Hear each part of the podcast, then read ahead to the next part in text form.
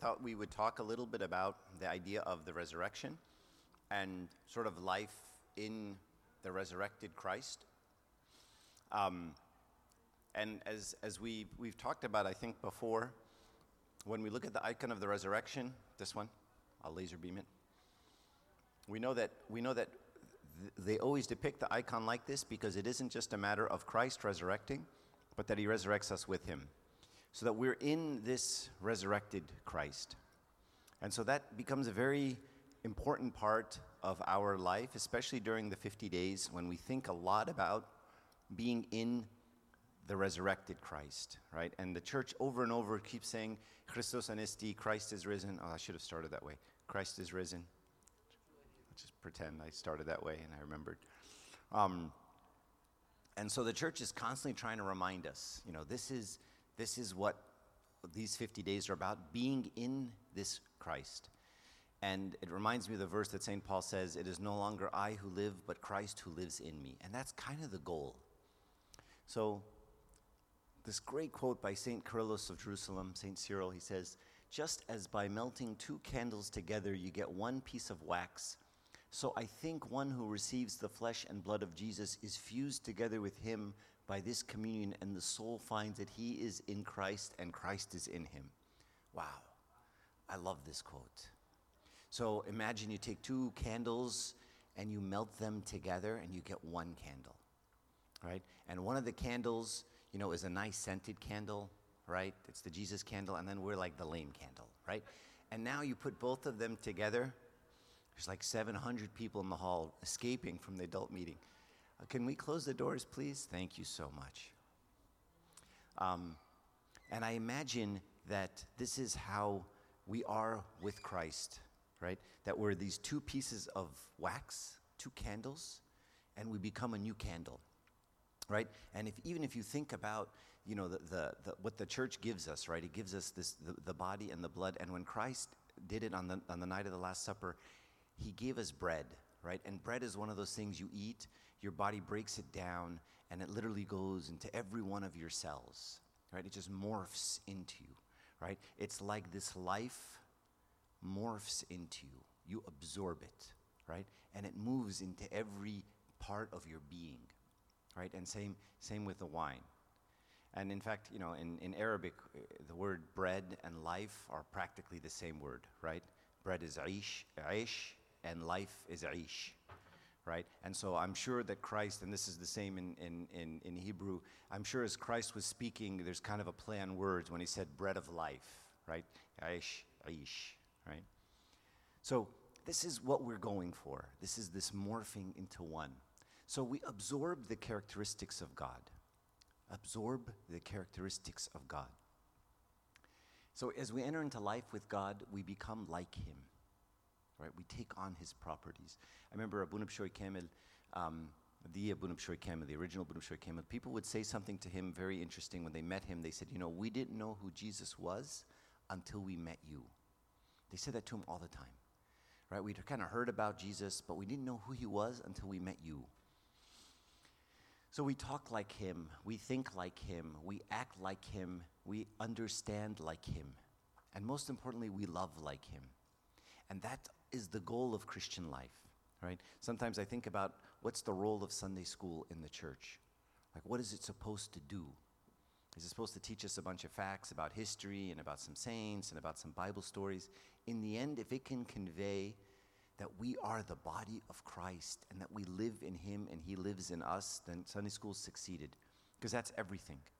That's, that's everything, right? That's ultimately what drives us. And so this is why we understand theology, right? We study theology not so we can become scholars and go to the seminary and get a, a degree at the clerkeia and say, I have a degree and all this stuff. And then it becomes a source of even pride and arrogance. You know, I know this about God. What do you know about God? Kind of thing. But rather, we study theology so that we know who it is we're supposed to be like. We want to understand who this God is, who this Christ is. That's the point. That's why we read the books and study the things. Not so much we can have knowledge and we can preserve the tradition and we can give on to our children and teach them the things that, no, no, no. It's so that me, I know who my God is, and I know who I'm going to be like.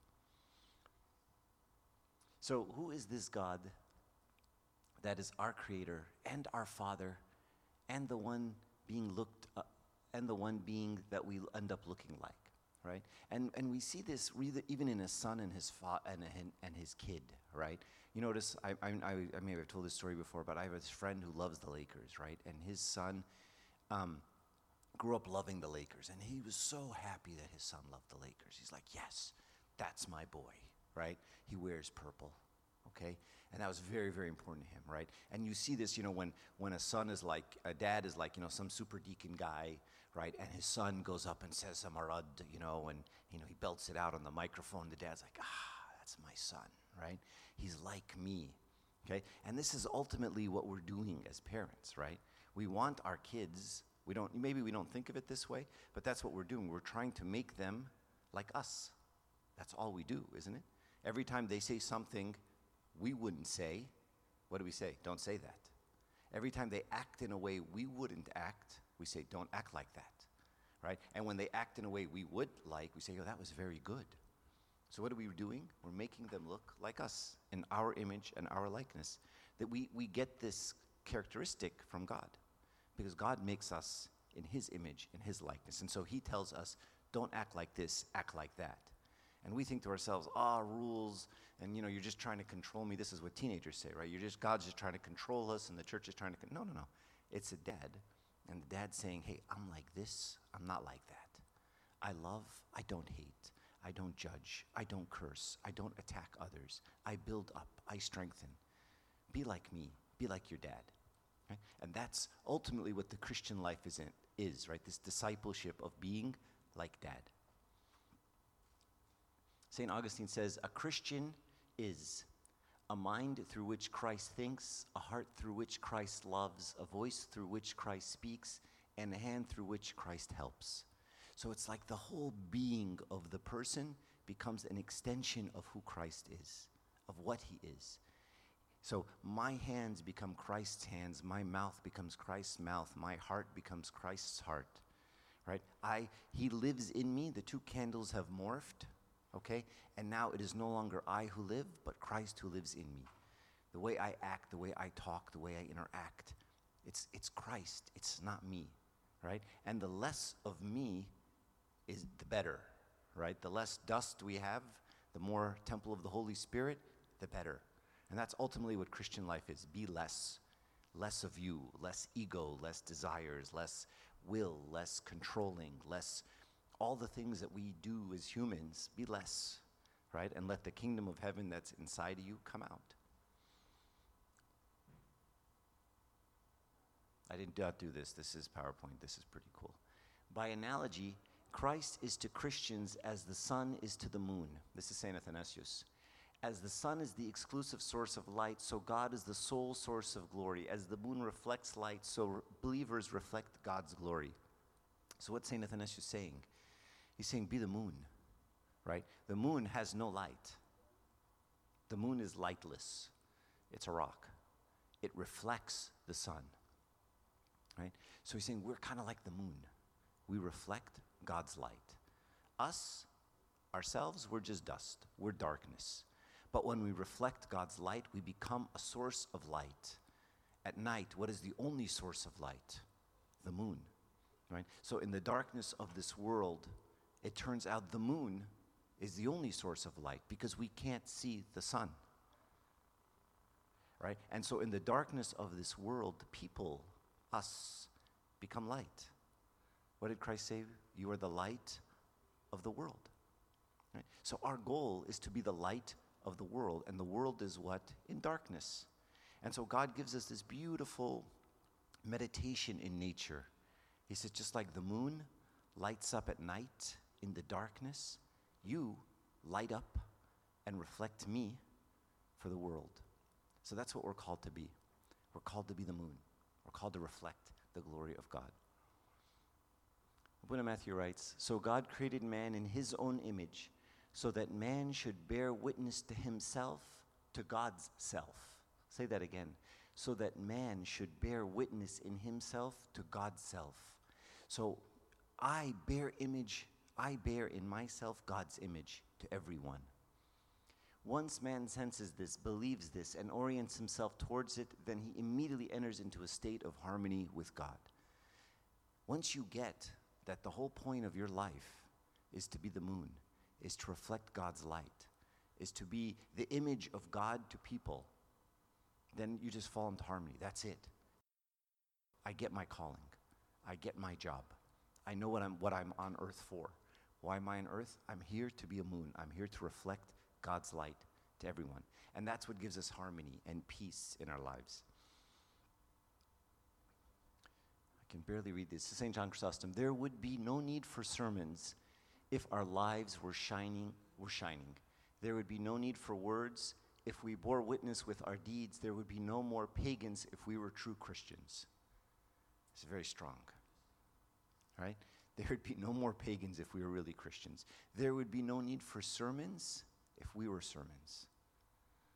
Right? And so, what he's really saying here is some of the things I said earlier, where we're supposed to be the moon and we're supposed to bear uh, witness to God, you don't do that so that you can be the moon and bear witness to God, right? Sometimes, you know, young people will kind of get confused and they'll say, you know, I want to be a light of the world so everyone at school can see me and they'll know how great God is, and then they'll change and I'll make them all into Christians because they'll see how awesome I am. And that, I mean, it's nice, but it's just off a little bit, right? Because we don't do that so that we can change people. We just do. We just be. We just we just reflect God, right? We morph into him and then people see and they just change. And believe me, I can tell you just like you can spot fake people, other people can spot fake people. right? We don't we're not out to give sermons by pretending and saying things that don't necessarily make any sense. And one of the things that maybe we'll talk about at some point is, you know, there, there's so much hatred out there in the name of Christ. And then we, we, we finish it off with something like, well, we, we hate the sin, but we love the sinner. Do you? Do you love the sinner? Think about that. Because we say it all the time. Right? No, no, no, I, I hate the sin, but I love the sinner. I don't think you do love the sinner. Because if you love the sinner, they could tell you love them. And they would be open to you. And they would feel your warmth. Like the Samaritan woman who was a sinner, and when Christ was done with her, she just changed 180 degrees. She became a missionary. Right? Sometimes when we go and we interact with sinners, they don't become missionaries. They say, I hate Christians, I hate your church, you're a bigot, you're a racist, you're hateful, you're judgmental. Am I wrong? Am I wrong? What's the, what's the reputation of the right wing in the United States? Is it good? When you say, I'm a Christian, do people go, oh, that's great? Or what do they say? Oh, you're a bigot. You're judgmental. You're one of those hateful people. Yeah, I know you. That's, what, that's what's happened. That's what America thinks of Christians. Why? Because we say things like, oh, I, I, I hate sin, and I'm going to condemn sin and, sin, and I'm going to attack sin, and I'm going to talk about sin, but I love the sinner.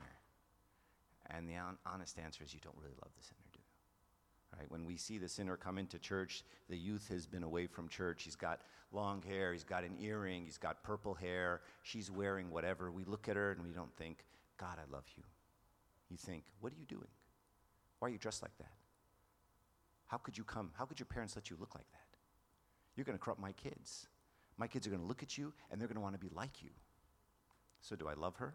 Do I love him? No. Can they tell? Absolutely. Do they come back? No. Why? Because they can tell. They can tell who loves them. So, one of God's characteristics is He's a creator. He creates. And if I'm supposed to take on the characteristics of God, all of them, then one of my characteristics has to be creator. So he builds up, he transforms, he develops from less to more, he moves from darkness to light, he purifies and refines, the Psalms say, like silver refined. This is what God does. He sees, today the story of the, the Samaritan woman's perfect. I didn't plan it, but that's perfect, right? He sees, he approaches, he comes in very carefully, and when he's done, with whatever it is he has to do, whatever that person was becomes better, becomes more light, becomes built up, becomes stronger, becomes purified, becomes more confident, more loving, more happy. That's, that's what Christ does when he interacts every time.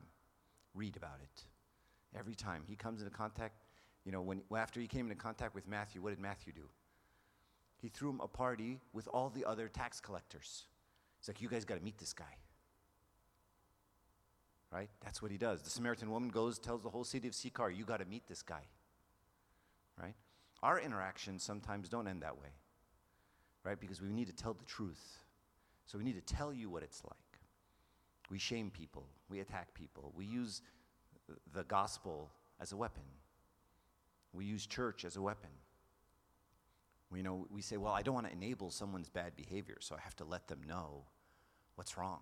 I have to tell them that that's not okay. I have to, you know, make, they have to step up a little bit. I can't, you know, enable them. And I think we love to say, I don't want to enable you. When really, what we should say is, I don't want to love you the way you are. Right? Does, does God love sinners? Does God love murderers? Does God love liars? Does God love gay people? He does, doesn't he? So if God loves a murderer, can I walk up to a murderer and say, I love you as a murderer? Is that okay to say? I mean, if God says it, can I say it? Or am I enabling murder?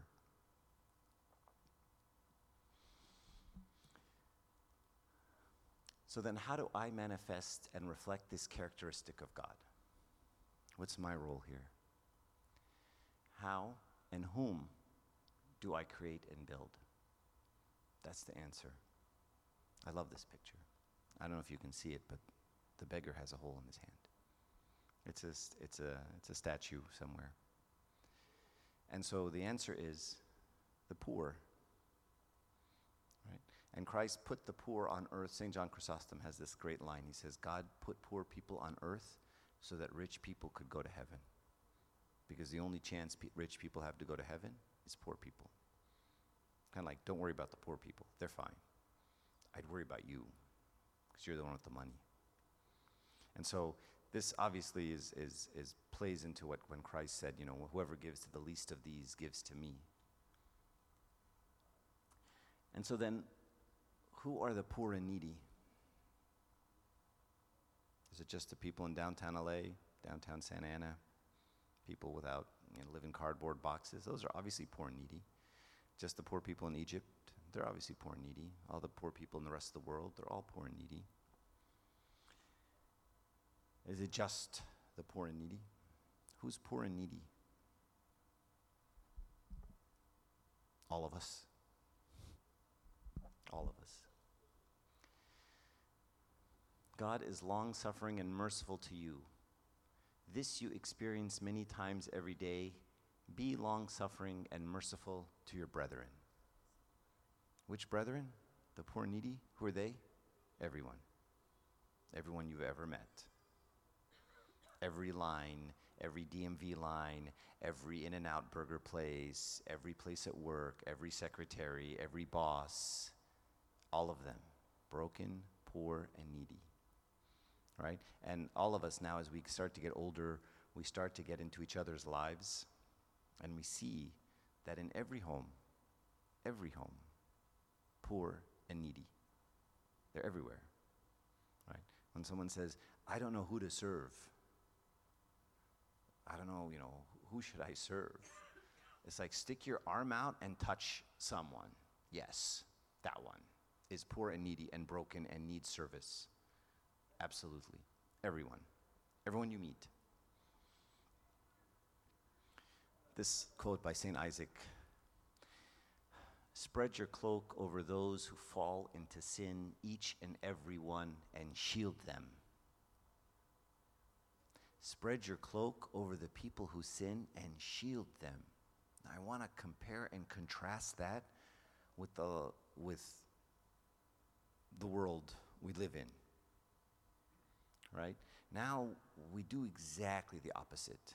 I was stunned when the priest back in last summer was accused of, uh, I'm sure you guys heard about this, was accused of um, uh, sexual harassment. And, and I, when I was speaking with the youth, they were all posting about this priest, I don't know where he's from, Florida or something, who was accused of sexual harassment. And I told them, I said, look, um, we don't know what happened, do we? I mean, there's two people that know what happened him and her and God. So you don't know what happened. So you saw this post come across your Instagram feed. Priest accused of this. Here's his name, here's his picture. This man has children, this man has a wife, this man has relatives, this man has priests who are his colleagues, this man has a bishop. And what you did is you said, you know, I don't know if this is true, but I'm going to forward this to every human being I know. I don't know if this is true, but I'm going to tell everyone I know about this. Why? Because I want to raise awareness. Is that consistent with St. Isaac the Syrian's quote? Put your cloak over people who are sinning. I mean, half of Instagram and TikTok now is let's point out bad people. Let's shame them. Let's attack them.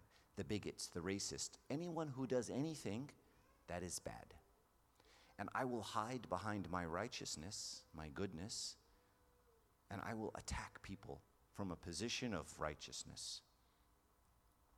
That's not what St. Isaac said. That's not what Jesus did. That's not what Christians have ever done.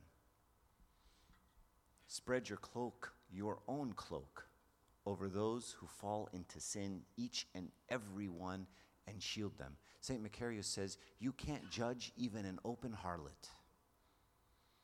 Don't even judge an open harlot. We have no right to judge anyone. We only build. We build up. We move from darkness to light. We create. That's our role. That's what God does and I'm in the image and likeness of God. So the, the, the, approach that we are seeing now over and over again of attack, breakdown, we have to point out the truth to the bad people of the world. We have to tell them why they're wrong. We have to. Does it work? Is it effective? It's not what Jesus did, except with the Pharisees. Does it even work? I mean, you guys, you guys are married, you know. Go to your spouse and attack them. See how that goes for you. Tell them everything that's wrong with them. Point out all their flaws.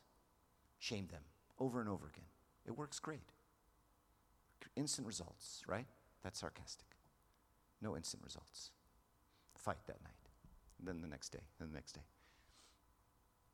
So, what happens at liturgy?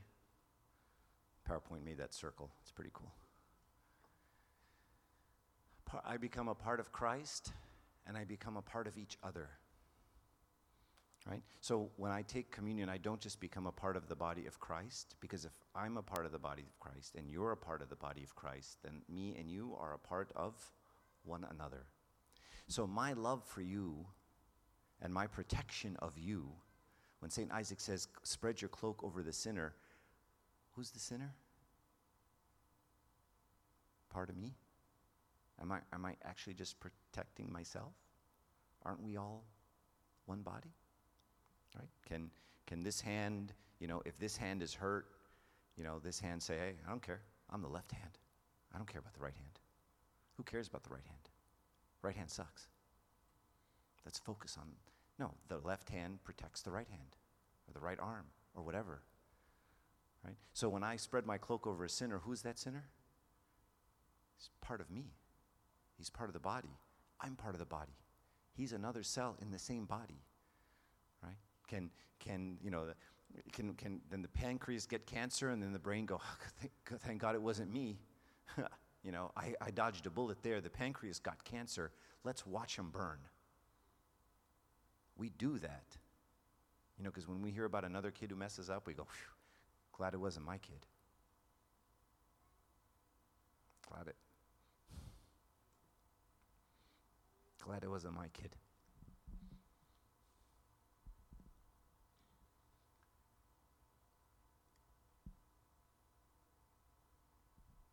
I'll let that one just stand. Nothing makes one like Christ as taking care of others. That one's really long. Okay, so I'll, I can end with this one. So the, the question becomes how do I serve? How do I, how do I take care of others? It's a long quote. St. Therese. She's wonderful. I'll read it from here. Often, when we see another soul more enlightened than us, immediately we conclude that Jesus loves us less than the enlightened soul, and that we cannot be called to the same perfection. I am a little brush that Jesus has chosen in order to paint his image in the souls he has entrusted to my care. Did you, guys hear that? I'm a little brush that Jesus has chosen in order to paint what? His image in the souls he has entrusted to my care, not me, in others. The first brush is great and useful as it applies the general tints and covers the canvas entirely in a very short time. Another brush, a much smaller one, he uses for details. God may wish to do a great work in the souls of his children through others, yet I may be the very small brush he, he to use afterwards for the smallest details. So, what's he saying? He's saying, well, you know, St. John Chrysostom went up there and gave a sermon to a thousand people, big brush. Right? He may have changed a lot of people. He may have made that first dent in a lot of people. But that he's not done. Right? Just like when you paint an icon, you can't just use one brush. Right? Everyone takes a turn. Right? Every person has a role in someone else's life. But the key is the brush is not a scalpel, it's a brush. So the brush has to add and build and paint and beautify and purify and highlight. You know, we go in with the scalpel, with the hammer, right? And we say, This is ugly. The icon of Christ isn't painted well. I know what I'll do. I'll hit it with a hammer. That'll fix it. That's what we do. No one can feel hatred towards those for whom he prays for. I'll let that one stand. Oh, this one's really good. This is Anthony Bloom. He's one of my favorite. Unless we look at a person and see the beauty there is in that person, we can contribute nothing to him. So when you look at someone, you have to see beauty in them. You have to. Or else we can contribute nothing to him. One does not help a person by discerning what is wrong, what is ugly, what is distorted. Christ looked at everyone he met, at the prostitute, at the thief, and saw the beauty hidden there. Perhaps it was distorted, perhaps damaged, but it was beauty nonetheless. And what he did was to call out this beauty. And this has to be our approach as Christians. We deal with a lot of people. We see a lot of people in this world, a lot of broken people, all kinds of problems. And if we call out ugly and we call out distortion, it doesn't fix it. It's just like seeing a, a, painting half done and saying, I know how to fix this painting. I'll hit it with a hammer. That'll fix it. It's crazy, but we do it.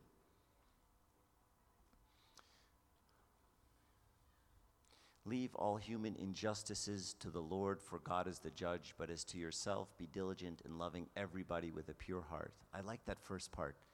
Leave all human injustice to the Lord. This is the opposite of everything we saw last summer, where I have to take the law into my own hands. I have to take justice into my own hands. I have to find people who are bad and shame them and point them out and, and, and, and raise awareness to all of the ugliness that's out there in the world. Let God do that.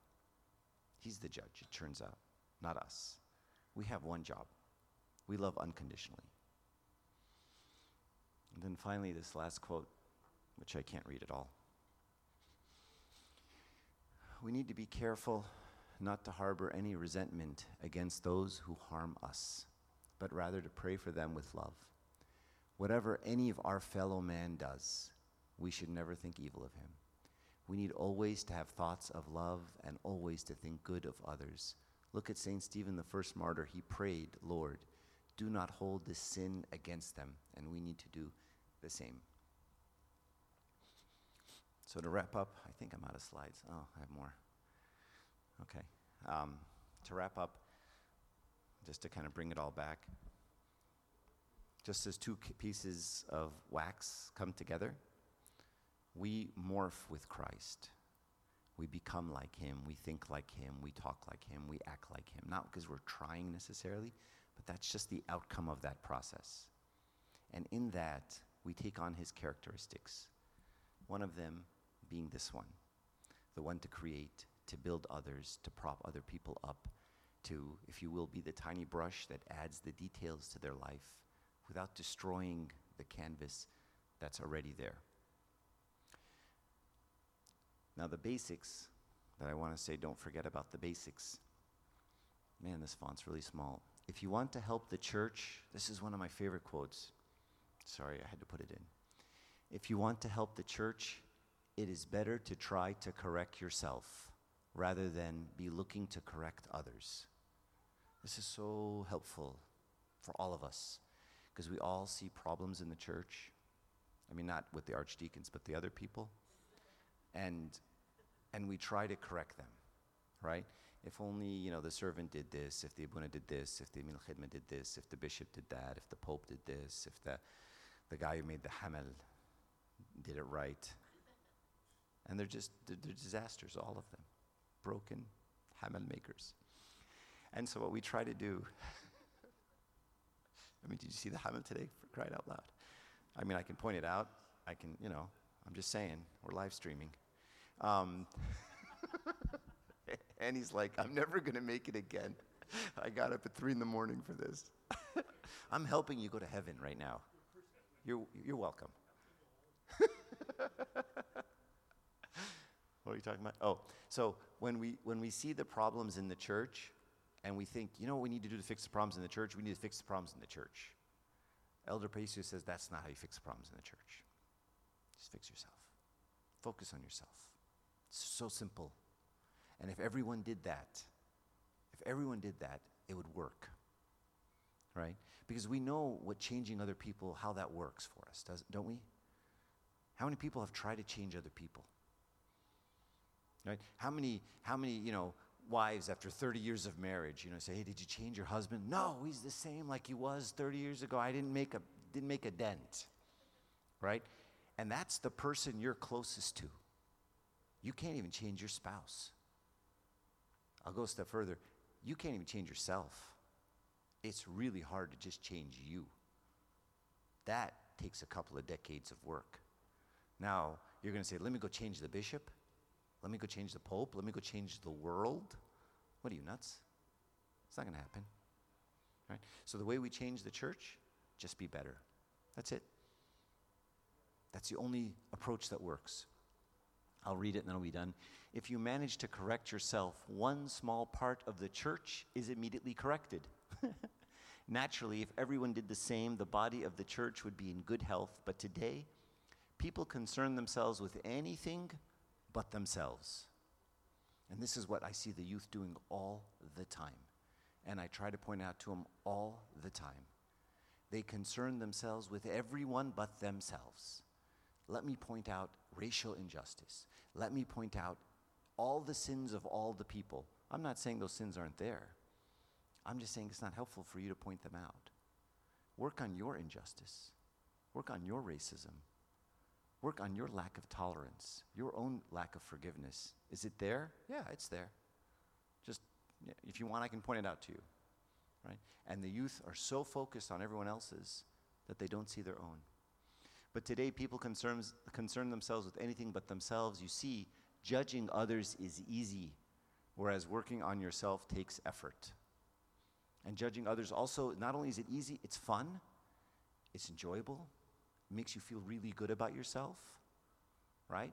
And you can stand in a crowd and go, Can you believe what the Republicans or the Democrats or whatever are doing? Oh, yeah, I can't believe it. Let's talk about how great we are. That, that fills a good 45 minutes. It's great conversation. We all walk away happy. We're all like, yeah, the X party is the best party. Of course it is. Yeah, yeah, yeah, yeah, yeah. We all agree. And we're done. I feel good, you feel good, everyone feels good. Who's interested in hearing about my own ugliness? Anybody have any questions, comments, criticisms, complaints, conundrums, qualms? Anyone? Thoughts? Sadness, happiness, joy? Okay, glory be to God forever. Amen. Let's stand up and pray.